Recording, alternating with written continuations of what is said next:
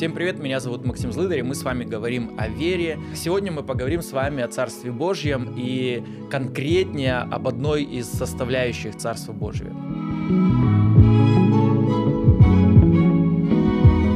И если вы помните, апостол Павел дает обозначение, что же такое Царство Божье. Он говорит о том, что Царство Божие – это не пища и питье, но мир, праведность, радость в Святом Духе.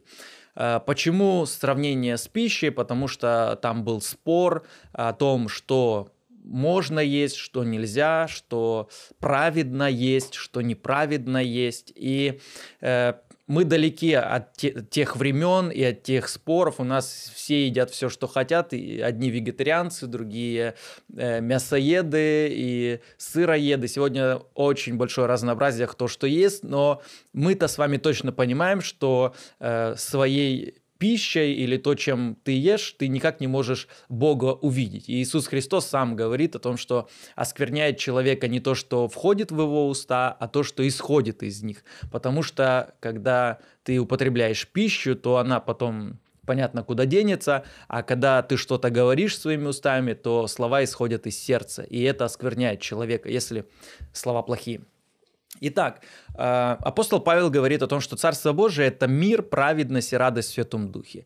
Э, по поводу мира понятно, да, и мы с вами много слышим и проповедей, и разговоров о том, что Бог не давал нам духа боязни, но силы любви и целомудрия. То есть мы с вами понимаем, что да, нужно, чтобы мир был в сердце, чтобы мы не были наполнены страхами. И, конечно же, это мир, это составная Царство Божие. Другой момент – это праведность. И Библия говорит о том, что некоторые, которые отвергли добрую совесть, отвергли праведность или благочестие, они они потерпели кораблекрушение в вере. То есть э, их вера разрушилась из-за того, что они решили, что можно грешить и продолжать верить. И в принципе это тоже понятно, потому что Библия, она как бы основана на десяти заповедях, потом пришел Иисус Христос, и Он говорил о двух заповедях, самых главных, которые сочетают в себе все остальные, люби Бога и люби своего ближнего, и это тоже понятно. Царство Божие – это мир, Царство Божие, Божье – это праведность. И третье, о чем говорит апостол Павел, что это также радость во Святом Духе. И вот здесь могут возникнуть вопросы. Потому что радость, о радости мы немного проповедуем, да, или слышим проповедей. И в сегодняшнее время, наверное, как никогда вообще в другое, мы очень много видим юмора, очень много комедий, э, буквально любое телешоу, оно наполнено юмором, и э, юмористов, э, так не очень хорошо звучит, да, юмористов, комедиантов, их приглашают во все шоу. Э, даже э, вокальные шоу, танцевальные шоу, еще везде стараются э, позвать юмористов, потому что они могут разбавить шоу своими шутками, и люди привыкли поглощать контент такого легкого, с легким юмором, чтобы весело все было. Вопрос, является ли юмор и комедия частью Царства Божьего? Конечно, нет. И почему? Потому что вы сами на себе могли это переживать, когда вы в плохом настроении, в депрессии, э, включаете какие-то видео на ютубе, какие-то телешоу юмористические. Э, пока вы смотрите, то действительно смешно, вы можете смеяться с каких-то шуток, но как только вы выключаете видеоплеер, то куда-то все настроение меняется. Другими словами, юмор и смех в данном случае он происходит больше как реакция на шутку, но саму вашу внутренность оно не затрагивает. То есть оно не может успокоить ваши переживания, не может успокоить э, какие-то э, глубокие грустные мысли, и в итоге вы получаетесь э, смеетесь, но вы не веселый, да, э, как Э, история про грустного клоуна, да, который всех смешит, но при этом глубоко внутри он разбит и несчастен. И давайте немножко об этом поговорим и разберемся. Знаете, я на самом деле думаю, что это очень важная и глубокая проблема, э, как нам, верующим людям, оставаться в хорошем душевном равновесии. Вот так бы я это назвал.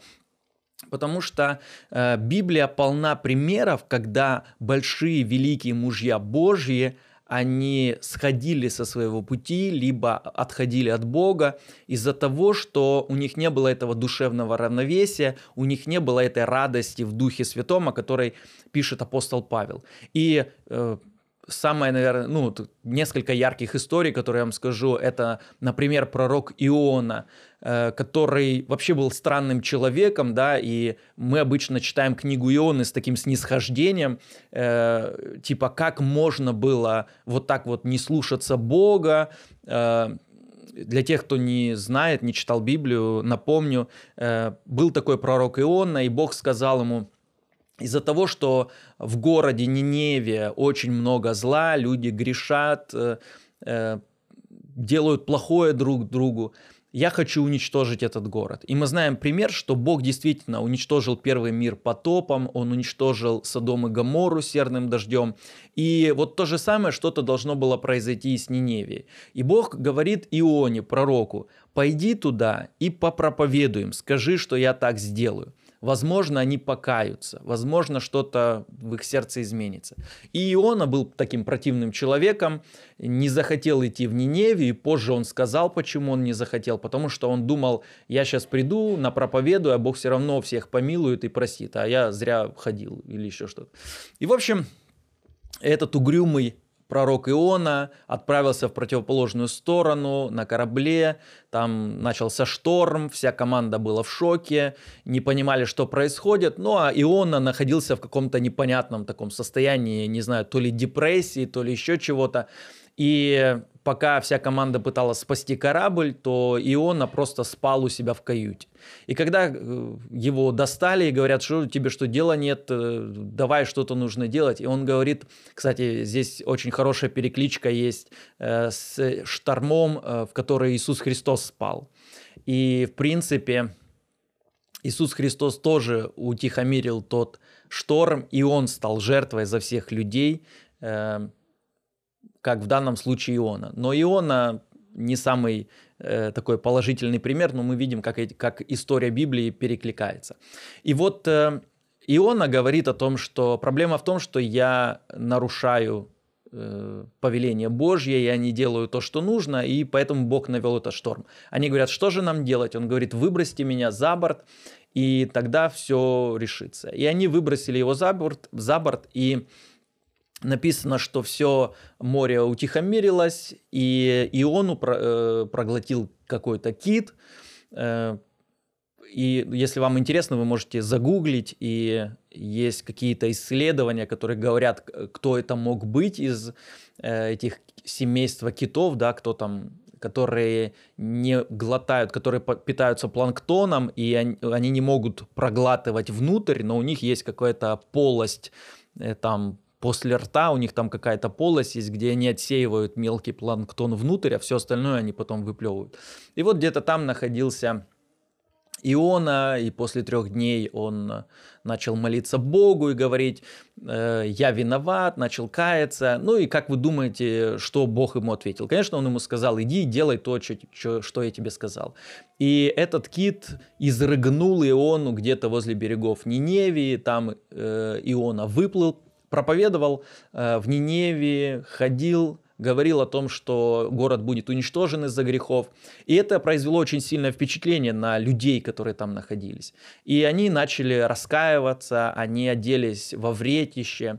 Э, если переводить это на наш язык, то это было бы, что люди одели траурные одежды, одели все черное. И они очень сожалели, они вопили к Богу.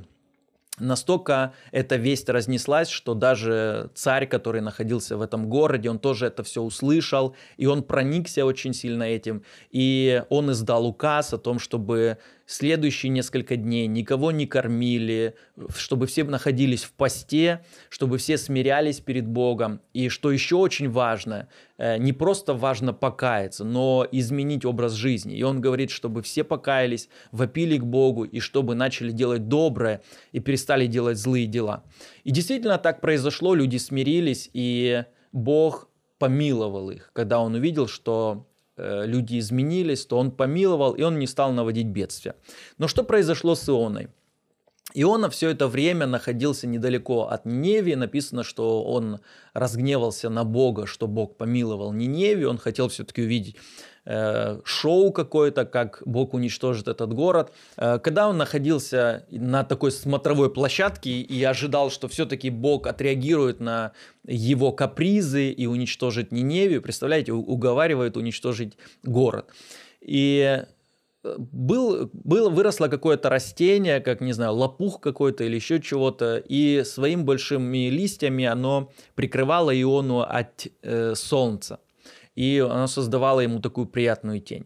Но ночью Бог повелел какому-то жучку, и он э, подъел корень этого дерева, и оно, э, этого растения, и оно засохло. И на следующий день уже солнце палило Иону, и ничто не могло прикрыть его от тени. И когда Иона это увидел, то он вообще еще сильнее расстроился и говорит, что вообще такое, э, как такое вообще можно терпеть, даже вот растение, которое тут меня э, защищало от солнца, даже оно умерло, а Ниневия жива.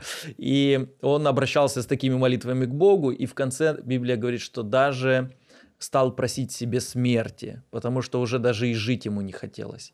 И Бог ему тогда ответил, что вот видишь, тебе вот такая небольшая потеря, и ты уже просишь смерти. А Тут вопрос о целом городе, который населяет огромное количество людей. Насколько они более ценны, чем какое-то растение. И, конечно же, мы больше не слышали о Ионе. Вся история пророка Ионы закончилась вот на вот этом отрезке с Ниневией. Видимо, он ушел, видите, его депрессия, его какое-то плохое настроение, оно вы, вывело, выбило его из колеи, и мы больше про него не слышали. Бог его больше не, испол, не использовал как пророка, и это печально. Но мы видим, что его победило его плохое настроение, отсутствие радости, о которой мы говорим. Другая история – это история пророка Илии. И если пророк Иона, он был таким не очень надежным, да, не очень, что ли, сильным или еще каким-то, то пророк Илия – вот это уже где сила была, так это у пророка Илии. И Библия говорит о том, что Иоанн Креститель, он пришел в духе и силе Илии. А Иисус Христос говорил об Иоанне Крестителе, что между рожденных женами нет больше пророка. То есть он самый большой, он самый сильный пророк, Иоанн Креститель. И он был в духе и силе Илии. Э, когда дьявол выступал против Илии лоб в лоб э, в виде э, каких-то пророков Ваала, каких-то идолопоклонников, таких, э, э, которые совершали какие-то жертвы. Когда он в лоб в лоб выступал э, против э, вот этих слуг дьявола, Илья был очень смелым, и он убил там 300 пророков Вааловых, и Дубравных, да, или что-то такое там, он мог уничтожать э, язычников, вот этих идолопоклонников, служителей дьявола, он мог побеждать их, э, закатывать какой-то спор с ними, чтобы показать, что есть истинный Бог, а они поклоняются идолам. Он был действительно очень крутым, очень сильным. Но что произошло дальше? Знаете, не все хищники убивают свою жертву вот так вот лоб в лоб. И Библия говорит о том, что дьявол, он ходит как рыкающий лев, ища кого поглотить. И с некоторыми дьявол выступает напрямую для того, чтобы победить их. И где-то получается, где-то не получается. Но с Ильей такое не прокатывало. И мы знаем, что некоторые хищники, они не убивают свою жертву, они ранят ее.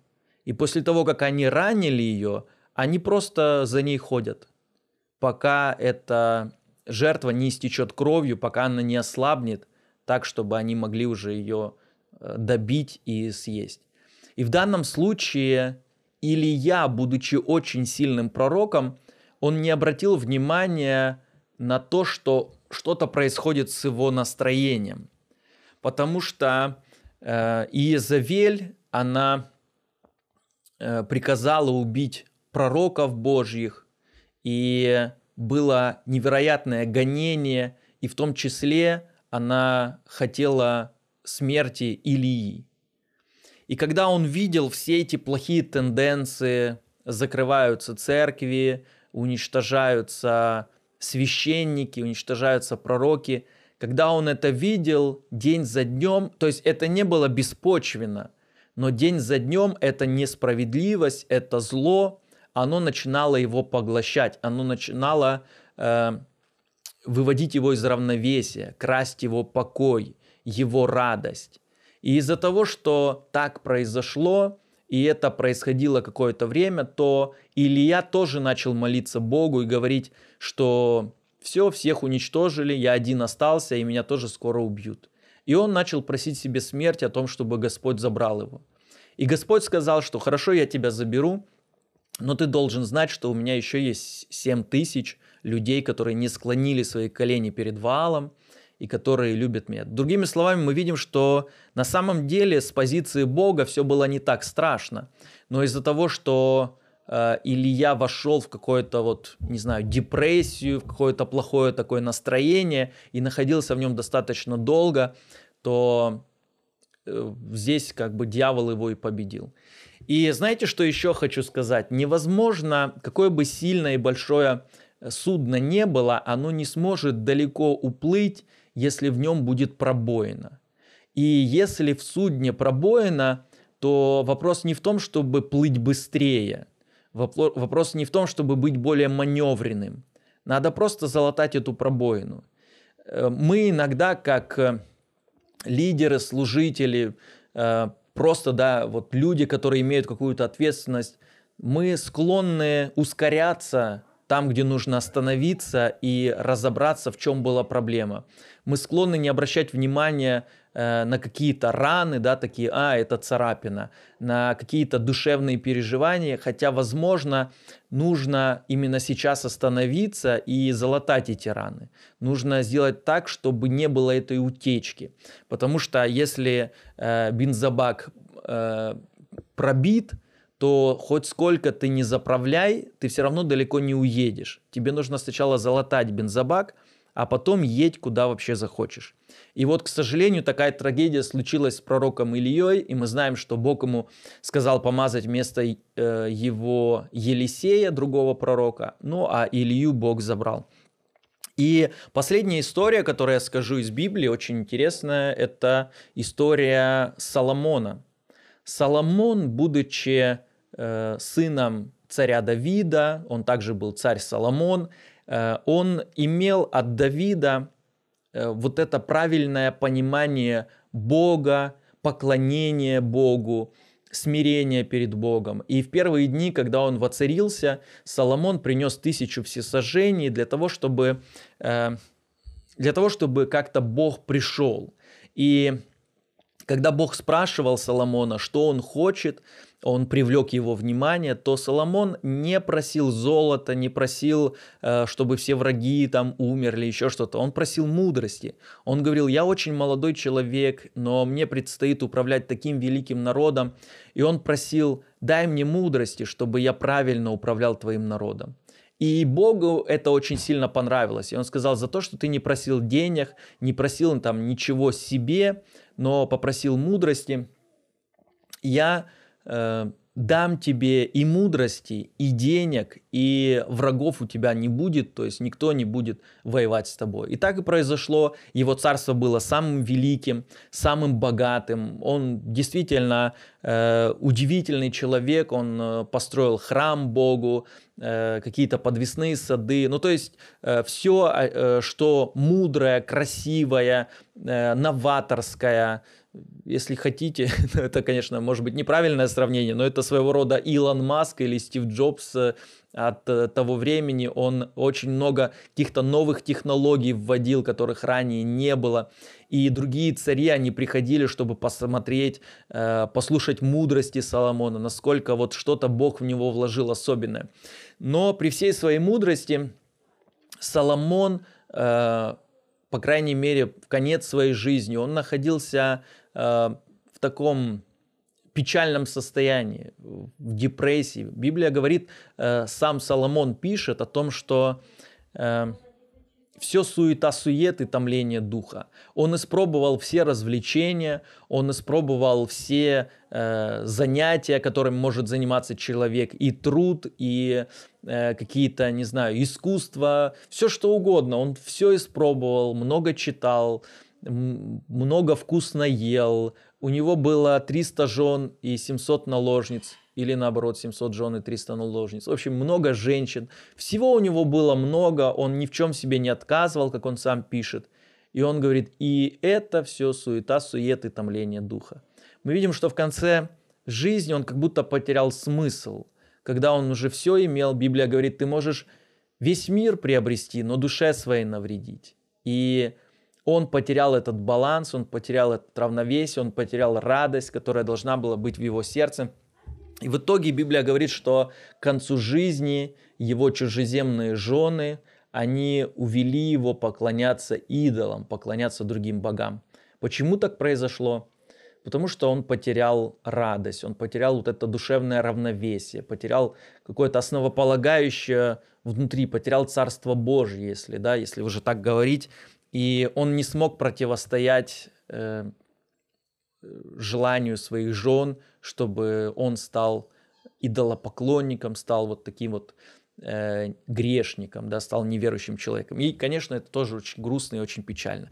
Но для нас с вами это должно быть напоминанием, чтобы мы не относились легкомысленно к вопросу нашего внутреннего равновесия и радости, которая должна находиться в наших сердцах. И, конечно, есть несколько причин, из-за чего мог, может приходить уныние э, в наше сердце, в нашу жизнь. И мы уже переговорили, да, вот эти все истории, конечно, там это все отзывается. И, во-первых, э, может быть, э, мы можем терять радость из-за нашего прошлого, когда мы снова и снова переживаем какие-то поражения, Э, разочарования, которые мы пережили в прошлом, и мы снова и снова это вспоминаем, переживаем заново. Это может быть из-за нашего будущего, когда мы не уверены в завтрашнем дне. И знаете, э, радость – это в какой-то мере проявление веры. Когда ты веришь Богу, веришь, что Он позаботится о тебе, что твоя судьба от Господа, то у тебя появляется радость и уверенность в завтрашнем дне. Что делать, если речь идет о будущем и уныние приходит из-за неопределенного будущего, когда ты переживаешь? Конечно, это вопрос веры. И Библия говорит, что вера от слышания, а слышание от Слова Божьего. Если э, беспокойство и переживания, которые приходят в сердце, они связаны из-за будущего, то нам нужно читать Слово Божье, нам нужно напитываться Божьими обещаниями. Там, где Он говорит – о том, что не оставит и не покинет, о том, что Он всегда с нами до скончания века, там, где Он говорит о том, что ранами Христа мы исцелились, о том, что Бог сделает нас богатыми на всякое доброе дело, что сделает нас э, этим городом, стоящим на вершине горы. Нам нужно постараться найти те места Писания, которые будут вдохновлять лично нас, которые будут э, давать нам веру, и которые будут зажигать нас. Потому что как только в тебе появится вера, как только Слово Божье проникнет в твое сердце, то у тебя сразу же автоматически появится и радость. Другой вопрос, когда э, речь идет о нашем прошлом, и вы снова и снова переживаете какую-то несправедливость, которую пережили, вы снова и снова вспоминаете какие-то разочарования, которые были в вашей жизни. Э, в данном случае, наверное, наилучшим примером для нас с вами может быть Иисус Христос. Апостол Петр пишет о нем в первом послании, 2 главе 23 стихом, «Будучи злословием, он не злословил взаимно, страдая, не угрожал, но предавал то судьи праведному». Очень важно понимать, что над всем есть праведный судья. Есть Бог, который все знает, который видит не просто поступки людей, но он видит их сердца и видит их мотивы. И знаете, как в детстве мы прибегали к своим родителям и говорили, мама, а что он там что-то делает? Или папа, а что вот так вот? Мы в какой-то мере передавали ответственность за ситуацию своим родителям и верили, что они рассудят. Они э, воздадут э, человеку, который неправильно поступил, и они как-то вознаградят или утешат нас, если мы несправедливо пострадали. Когда мы выросли, конечно, мы перестали это делать, но нам нельзя забывать, что есть Бог над всем, над всеми есть Бог. Даже такая, как пословица есть, все мы под Богом ходим, да. И Он воздает каждому по его делам. И если кто-то согрешил, Бог его накажет, Бог э, как-то покажет ему, даст ему возможность покаяться. Если он не покается, то накажет его за это. И если человек, э, если ты потерпел из-за чего-то и пострадал из-за чего-то, то Бог может тебя утешить и даже вознаградить. Библия говорит, какая вам награда из-за того, что вы страдаете за какое-то дело. Но если вы страдаете несправедливо, то вам будет за это награда. И нам нужно помнить, что есть вот этот судья праведный. Пожалуй, самое важное, что нам нужно запомнить, это то, что юмор, комедия, мемы, э, все что угодно вы можете найти в интернете, смех, э, оно не исцеляет сердце, оно не возвращает Царство Божье внутрь вас. Но что нужно сделать? Нужно постараться определить проблему и решить ее – нужно найти эту утечку э, в твоем бензобаке или э, дыру э, в судне для того, чтобы залатать, для того, чтобы исправить и чтобы дьявол не похитил твою радость. Даже самые большие мужья Божьи, они, э, игнорируя такие вот утечки радости, утечки жизненной энергии, они потерпели крушение. И нам нельзя следовать их э, путем. Поэтому, если вы переживаете какие-то депрессии, плохое настроение, еще что-то, конечно, вам нужно постараться разобраться, в чем дело. Если вы не можете сами, то придите к священнику и поговорите с ним. Э, возможно, он даст вам какие-то конкретные советы по поводу ваших ситуаций. Если дело касается вашего будущего, то укрепляетесь верой на Господа, надеждой на Господа. И вера, она принесет вам радость. Если вопрос каких-то несправедливостях, что-то, что было в вашем прошлом, то отдайте это судьи праведному. Научитесь передавать это на Божьи плечи. И пусть Бог вас вознаградит, утешит за, то, за ту несправедливость, которую вы прошли. И обязательно Бог накажет всех, кто э, согрешил и сделал что-то неправильно против вас. Но что я вам хочу сказать, если вы проходите прямо сейчас какие-то скорби? Знаете, Библия говорит о том, что много скорбей у праведника, но от всех их избавит его Господь. Мы проходим скорби, и нет ничего плохого в том, что иногда мы скорбим, иногда мы проходим трудности, испытания, какие-то разочарования. Это нормально. Но Библия говорит, что все эти испытания и трудности, они производят в нас терпение. Они делают нас с вами лучше, чтобы мы были совершенны. Иаков пишет в первой главе со второго стиха. «С великой радостью принимайте, братья мои, когда впадаете в различные искушения, зная, что испытание вашей веры производит терпение. Терпение же должно иметь совершенное действие, чтобы вы были совершенны во всей полноте, без всякого недостатка». Это нормально, если вы проходите какие-то трудности, разочарования, скорби. Это все нормально – Помните, что это не навсегда. Помните, что скорби заканчиваются. У меня была такая хорошая фраза, которая, оказывается, есть даже какой-то автор, но она мне очень сильно нравилась. Все всегда заканчивается хорошо. И если закончилось плохо, значит это еще и не конец. Поэтому, если прямо сейчас вы испытываете какие-то трудности, и это угнетает вас – ободритесь надеждой на Бога. Это не конец. Конец будет лучшим, ярким, счастливым. Э, постарайтесь найти упование на Бога в Его Слове. И это обязательно вернет радость в ваше сердце. Это обязательно вернет эту надежду. Я не скажу э, смех или... В общем, нельзя это путать. Но внутреннее равновесие, наполненность жизненной энергией, и Царство Божье будет внутри вас. Я надеюсь, что этот разговор был вам полезен, и если вы э, если вам более удобно слушать э, это в аудио формате, то этот подкаст есть на всех площадках. И если вам больше нравится смотреть это на видео, то подписывайтесь на YouTube. Надеюсь, вам будет это очень полезно. Всего хорошего, с Богом!